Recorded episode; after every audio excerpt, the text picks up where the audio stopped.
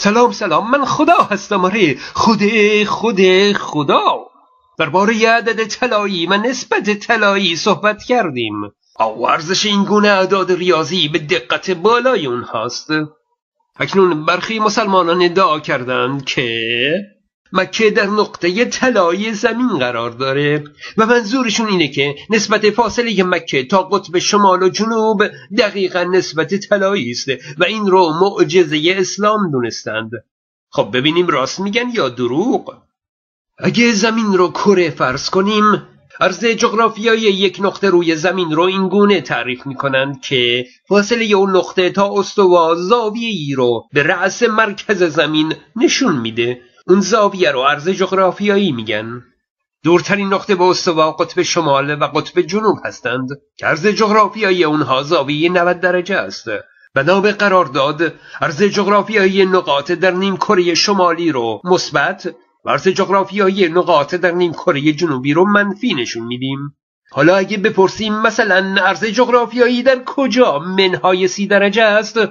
جوابش اینه که تمام نقاطی که بر روی این دایره هستند دارای عرض جغرافیایی منفی سی درجه هستند.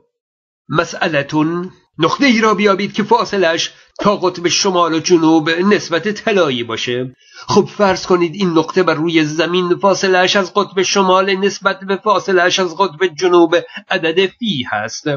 پس باید نسبت زاویه های این نقطه با دو تا قطب هم نسبت طلایی باشه. طبق یک محاسبه ساده دیده دو دو دو دو, دو به نقطه ای می‌رسیم با عرض جغرافیایی منهای 21 ممیز 245 یعنی چون این نقطه ای در نیم کره جنوبی است و بر دایره ای قرار داره به عرض جغرافیایی منهای 21 ممیز 245 مثلا کشورهایی مثل نامیبیا، ماداگاسکار، شیلی، برزیل، استرالیا. خب حالا اگه بخوایم نسبت رو عکس در نظر بگیریم یعنی نقطه ای که فاصلش از قطب جنوب نسبت به قطب شمال نسبت طلایی باشه. اون وقت به عدد مثبت 21 ممیز 245 می‌رسیم. میشه دایره ای که از کشورهای مالی، الجزایر، نیجریه، چاد، سودان، عربستان، عمان، هند، میانمار و مکزیک میگذره.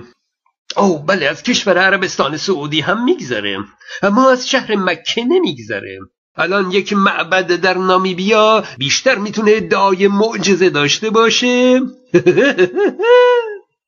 او مسلمون ها ادعا رو فراتر از این گذاشتند و میگن در طول جغرافیایی هم مکه در نسبت طلایی قرار داره. طول جغرافیایی به نیم دایره هایی میگن که از دو قطب شمال و جنوب بگذره. خب از اونجا که هیچ عامل طبیعی برای تعیین مبدع برای طول جغرافیایی وجود نداشت هر کشوری یک مبنا برای خودش داشت. تا اینکه در سال 1884 مجامع جهانی توافق کردند که اون نیم دایره ای رو که از رصدخانه گرینویچ انگلیس میگذره اون رو مبنای صفر در تعیین طول جغرافیایی نقاط جهان قرار بدن. با این حساب طول جغرافیایی یک نقطه در جهان برابر زاویی هست که نیم دایره طولی اون نقطه با نیم دایره طولی رصدخانه گرینویچ در مرکز زمین و در سطح استوا ایجاد می کنند چی شد؟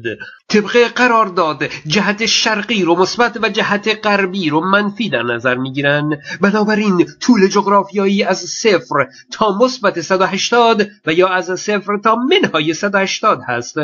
حالا مسلمونا میگن اگه فاصله نیم دایره طولی مکه از نیم دایره طولی رصدخانه گرینویچ رو نه نه نه نه. هر طوری بگیری نسبت طلایی ازش در نمیاد. ای بابا. او ولی اگه فاصله نیم دایره طولی مکه رو با اون نیم دایره که در اون طرف کره زمین درست در مقابل رصدخانه گرینویچ هست آره با اون در نظر بگیریم به نسبت فاصله نیم دایره مکه از همون اون طرف گرینویچ از این طرف کره زمین نسبت طلایی در میاد. ای جونم خودشون رو کشتن. تلاش بی خود برای دفاع چبکی از دین به این میگن. اون رو هم اگر حساب کنیم. دیده دو یعنی نقاطی که بر روی نیم دایره طولی مثبت و منفی 42 ممیز 490 هستند دارای نسبت طلایی نسبت به نیم دایره پشتی گرینویچ هستند. به این ترتیب چهار نقطه بر روی زمین چنین نسبتی رو دارند. از نظر عرض و طول جغرافیایی ماداگاسکار، عربستان، برزیل و نقطه ای در اقیانوس اطلس. یعنی یک جوری چرخوندن تا خلاصه به هر زوری شده به عربستان برسن ولی باز هم به مکه نمی‌رسند. اگه در گوگل مپ عرض و طول جغرافیایی رو وارد کنید نقطه مورد نظر رو بهتون نشون میده. یک نقطه در بیابانهای عربستان هست.